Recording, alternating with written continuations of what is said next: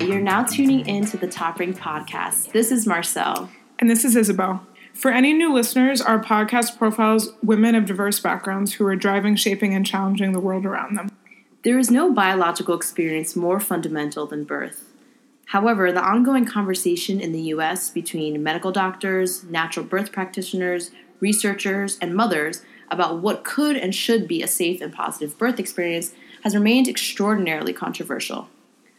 Although Isabel and I are not yet parents, the popular media portrayal of natural childbirth has frankly scared the shit out of both of us. While modern medicine has, of course, made tremendous advancements in maternal and infant mortality in general, and we do not intend to argue otherwise, we can attest to the fact that women and biologically female folks are instilled with paranoia and dread regarding birth from a very young age, which really undermines their autonomy and ability to construct or perceive this experience as positive or empowering.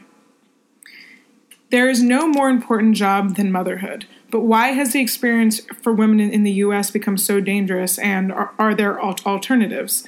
For some, doula care is a complementary method of maternal care, and others like it are becoming more frequently tapped into.